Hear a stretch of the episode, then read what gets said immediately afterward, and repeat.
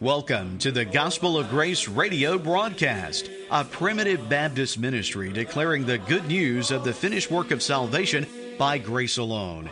This weekly radio program is brought to you by Elder Joe Nettles, pastor of Sulphur Springs Primitive Baptist Church in Caledonia, Mississippi, and Elder David Wise, pastor of Macedonia Primitive Baptist Church in Ackerman, Mississippi. We now invite you to stay tuned for our message this morning. You are now listening to the Gospel of Grace radio broadcast, and I'm Joe Nettles, and I welcome you, and also welcome you on behalf of Elder David Wise. And if you're a return listener, we appreciate you, we thank you, we covet your prayers, and we want you to go to gospel-of-grace.com and let us know that you're listening. Uh, I serve Sulphur Springs Primitive Baptist Church, located at 40283 Wolf Road in Caledonia, Mississippi. 10:30 a.m. every Sunday morning is when we meet. And also, go to Macedonia Primitive Baptist Church, located at 11 Staten Road, just north of Ackerman on Highway 15. They also meet at 10:30 a.m. every Sunday morning. Elder David Wise is their good and learned pastor. We also meet together at 6 p.m. every Wednesday evening. At present, at the La Quinta Inn Conference Room, 6 p.m. every Wednesday. That's in Starkville, Mississippi. And very soon we will change our venue and we will uh, announce and publish that where that new venue will be for this meeting. And we want you to come and join us. Again, go to gospel-of-grace.com and please let us know uh, that you listen. If you have any questions, we would welcome them.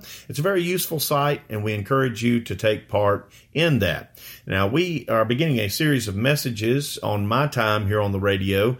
Uh, today we're going to start out with Zechariah chapter 4 a chapter that is full of assurance and glory, a wonderful, rich symbolism. And we hope and pray that the Lord will bless me to be able to unpack it and teach it in such a way that it would glorify the Lord and it will edify you.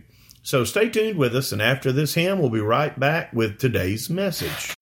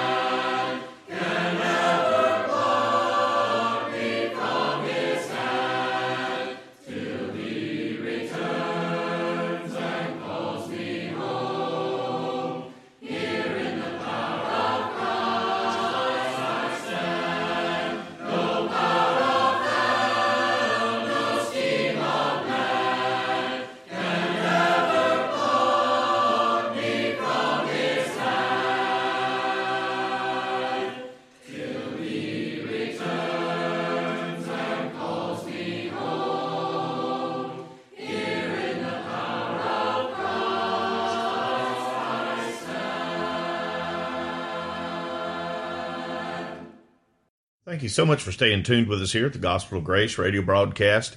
And if you will, turn with me to Zechariah in the Old Testament, and we'll begin reading in chapter 4, verse 1.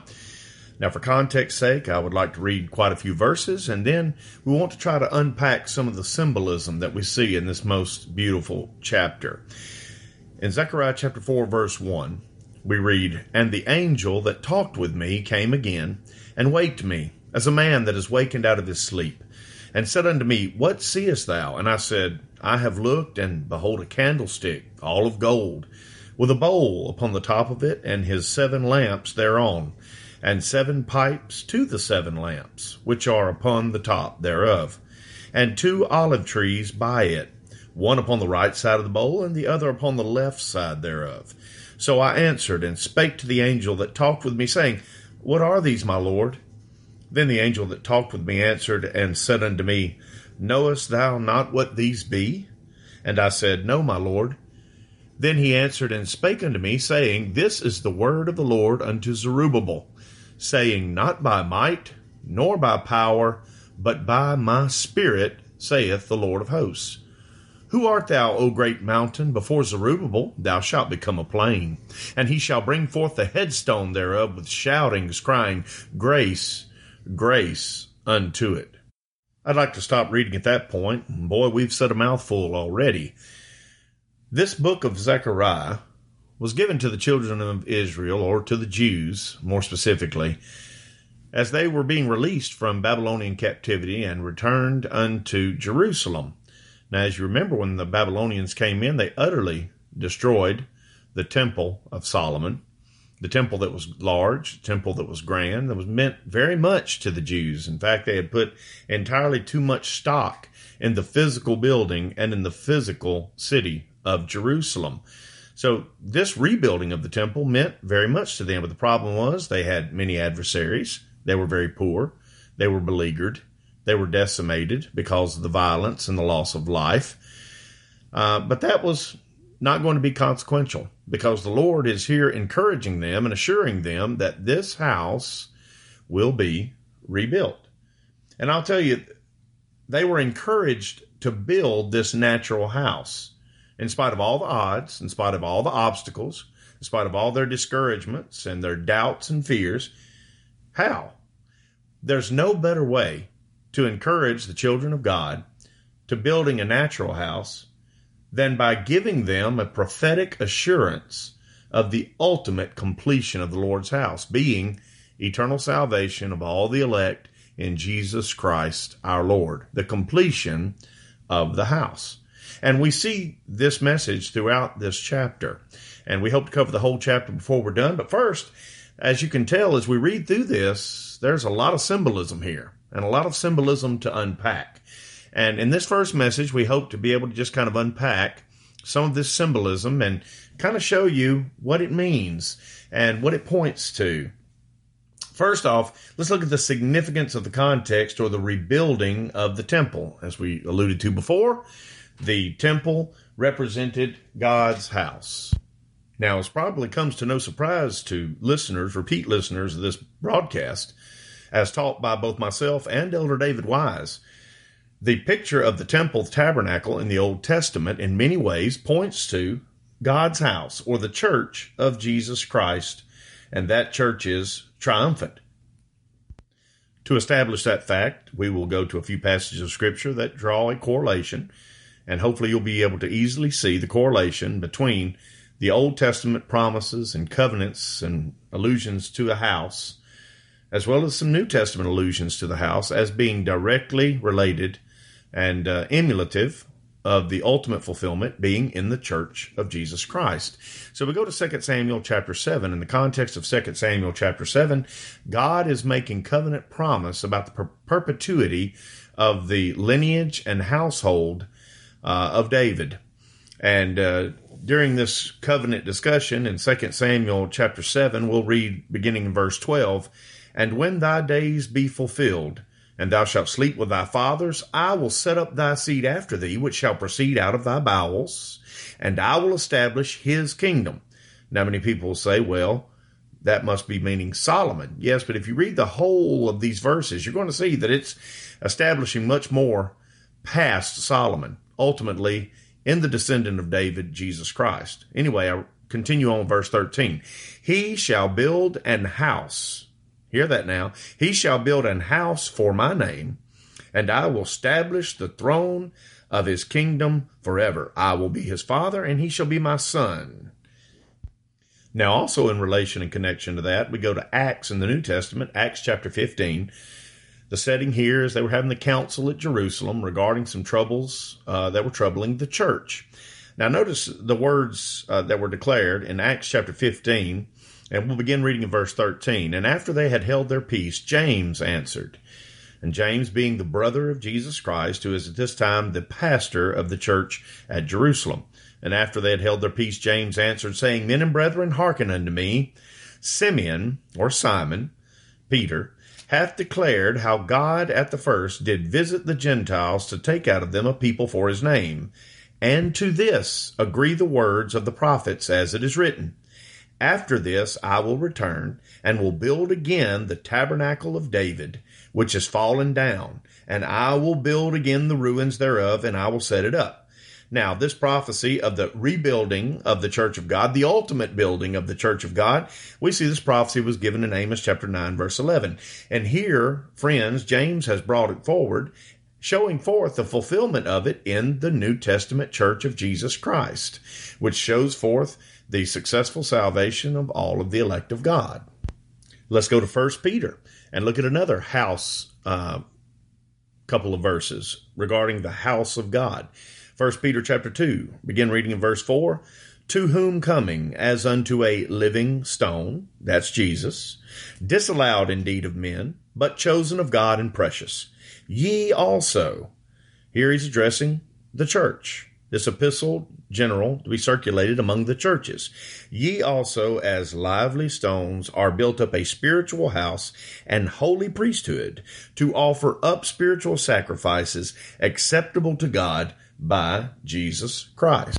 And finally, as if it wasn't clear enough to you already, we'll read one more passage. There are many others we could go to, but we're going to stop at 1 Corinthians chapter 3, and we'll begin reading with verse 14. Again, establishing the fact that the temple tabernacle in the Old Testament, the building of it, the preservation of it, the trappings of it, all pointed to the spiritual fulfillment of reality in the successful salvation of Jesus Christ. And we see that uh, we rejoice in that and abound in that today in the New Testament Church of Jesus. Now, 1 Corinthians chapter 3, verse 14. Here, the context is speaking about, you know, whether you're adding wood, hay, stubble to the foundation that has already been laid, and that's Jesus Christ, or whether you're laying forth gold, silver, and precious jewels. Now, in verse 14, he said, If any man's work abide, which he hath built thereupon, he shall receive a reward. If any man's work shall be burned, he shall suffer loss, but he himself shall be saved, yet so as by fire. Know ye not that ye, and that ye there, Y-E, is speaking of the plural. Here he's speaking not of an individual, but as the group, the church uh, collective. Know ye not that ye are the temple of God, and that the Spirit of God dwelleth in you? If any man defile the temple of God, him shall God destroy, for the temple of God is holy, which temple ye are. And that should give us a, a chill, my friends, to see how zealous and jealous God is over the sanctity of his house. I wish many people would stop and digest those passages of Scripture and stop doing some of the worldly and carnal things in what identifies as the Lord's church as they are doing today. Now, let's go on to the next symbolic item, which we covered in Zechariah chapter 4, and that was the lampstand or the candlestick.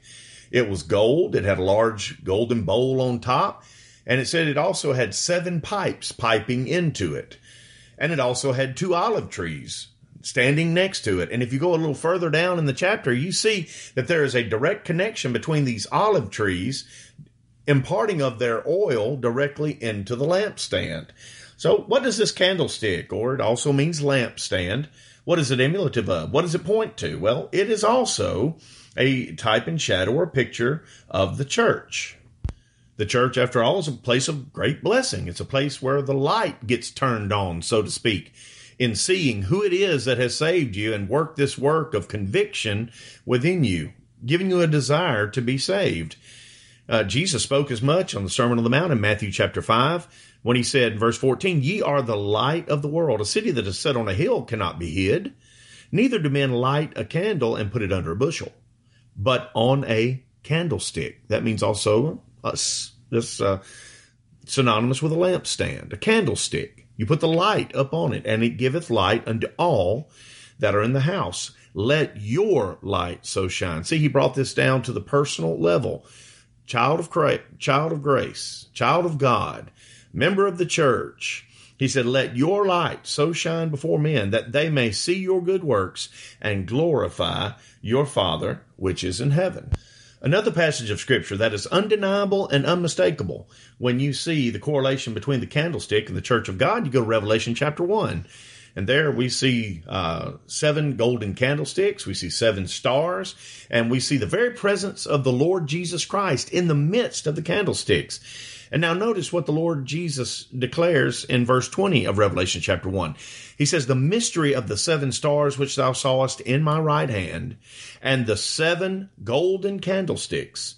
The seven stars are the angels of the seven churches, and the seven candlesticks which thou sawest are the seven churches. And it's conspicuous that he went on in the next couple of chapters to address the seven churches of Asia Minor. See, candlestick points also to the church. Now, obviously, to the Old Testament Jews who were receiving this prophecy, they would have connected this lampstand with the lampstand of the tabernacle first and then later the temple. Now, what they knew about that lampstand was that it was extinguishable. That means it had to be continually tended by priests. And if they didn't tend it, if they didn't refill the lampstands, then the oil would run out and the light would go out. And that would have been a shame to have allowed that light to have been extinguished in the temple of, of Jehovah God. See, but this one is different. See, this is a mystical lampstand.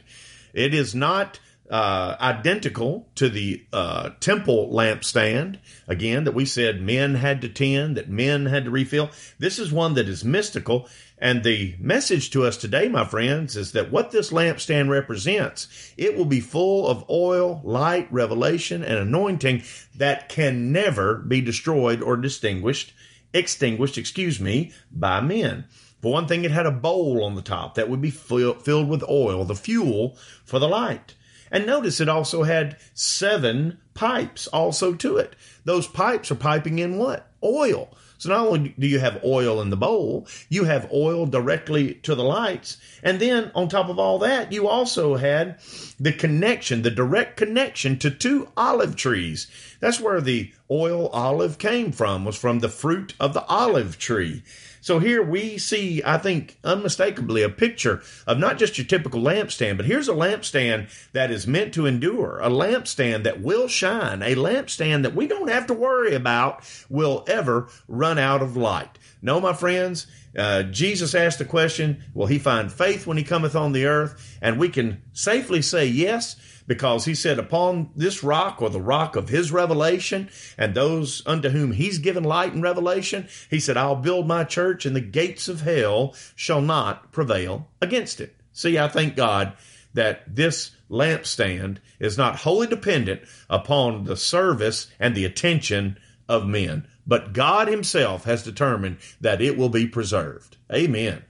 Now, while we're talking about olive trees and pipes and lampstands, Let's talk about that which fuels it, that which gives it its power, its dynamic nature, that which puts off the light, that allows the light to shine. And that's the oil. And Zechariah chapter 4, it's called golden oil.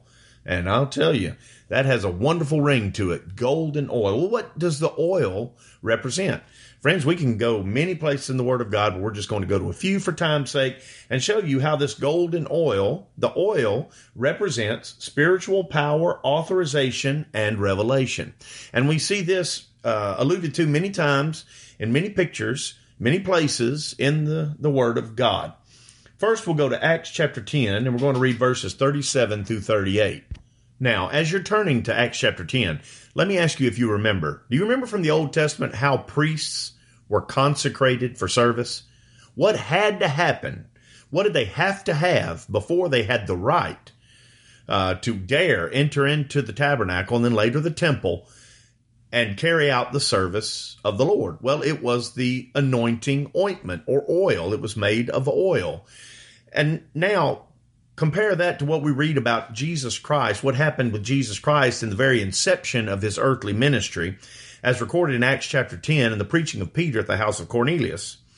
We'll begin in verse 37. That word I say ye know, which was published throughout all Judea and began from Galilee after the baptism which John preached. Now notice here, he's setting the, the setting is the baptism, after the baptism which John preached how God anointed Jesus of Nazareth with the Holy Ghost and with power. What was he talking about there? When was Jesus anointed? Here we're talking about the beginning of his ministry. Obviously, you can make a correlation with the beginning of the priesthood, uh, although he has ever lived to be our intercessor. But in his actual earthly service, how was he anointed? With what was he anointed? In the Old Testament, they were anointed with oil. Friends, in this day, he's alluding to the time when Jesus Christ submitted himself unto scriptural baptism, being fully immersed by the hands of the right administrator, and that was John the Baptist, as he plunged him under the water and he came up out of the water. What do we read? That the Holy Spirit, the Holy Ghost in the form of a dove, lighted upon him. That was his anointing. He needed the Holy Ghost and he was going to carry on in the Holy Ghost, in the Holy Spirit, giving praise and honor and glory to his Father as he used the power of the Holy Spirit, his own Spirit, I might add, to do these wonderful works and to preach these wonderful things that he brought into the world. Very quickly, I won't turn there, but also notice from Matthew chapter 25, you remember the parable of the 10 uh, virgins that were uh, identified as representing the kingdom of heaven, the kingdom of God. Now, what was the problem with these five foolish virgins? And what was the distinction between them and the five wise virgins? Well, they had oil in their lamps and the wise ones had tended them, and they were full of oil, and the others had let their oil run dry. And they wound up what? Being outside of the doors, out in the darkness, and not being able to dwell in the joy of the fullness of the marriage. Now, friends, that's representative of children of God who do not obey, who do not seek, and more uh, directly, when that prophecy was given, or when that parable was given, I should say, he was speaking to the Jews who had been so neglectful and apathetic and had become so carnal, and their oil in their lamps had gone dry. What does it mean? They were going to have a spirit of darkness come upon them, that the revelation and the power that they could have enjoyed in the New Testament kingdom was going to be uh, taken from them, and they would be blinded and not be able to enjoy it. You see, that oil is synonymous with spiritual light and revelation. Along that same vein of thought, now we go to 2 Corinthians chapter 1. And as we mentioned earlier, the consecration of priest servants in the Old Testament absolutely had to be by that oil, that uh, ointment of the apothecary. It had to be used. It could not be used for anything else, and it had to be used for that. And if someone dared try to serve without it, their service was useless, it was noxious, it was rebellious, and that person would be killed. So we see a very important correlation there with what we read in 2 Corinthians chapter 1. Notice the words of the Apostle Paul, 2 Corinthians 1, verses 21 through 22. Now he which establisheth us with you in Christ, and who establishes you in Christ? It's not anything you've done or your choice or anything like that. It was God. Now he, God, which establisheth us with you in Christ, and hath, notice this, anointed. Oh, there's that oil picture. Hath anointed us is God, who hath also sealed us, or that means given us an authoritative stamp of approval, and given the earnest of the Spirit in our hearts. There, Paul is saying, why do we serve? How can we serve? Because we've been sealed by the Holy Spirit of God, and we have that earnest, we have that evidence. Friends, without the Holy Spirit, uh, no man's service is worthy of God. Friends, you must serve him by faith. Well, from where does faith come? It's according to Galatians 5:22, it's a fruit of the spirit. My friends, you must have spirit in the preaching. It must be in the demonstration and the power of the spirit of God or else it's just a talk. It's not really preaching.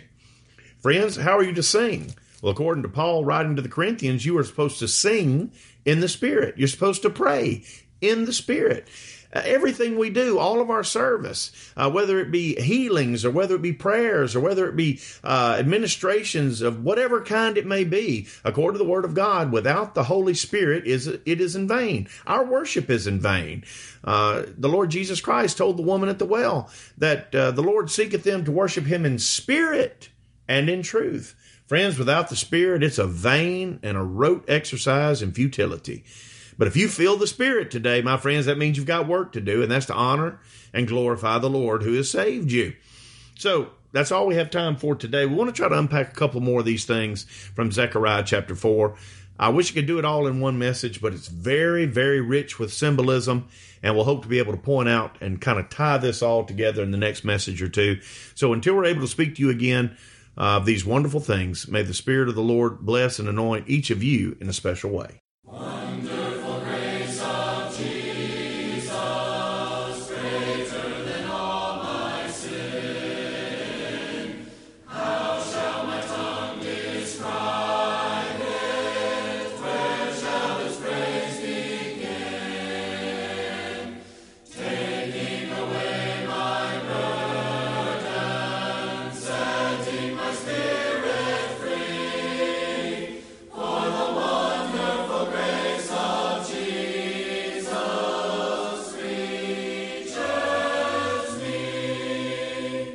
If you enjoy the messages you hear on the Gospel of Grace radio broadcast, we invite you to visit a Primitive Baptist church in your community.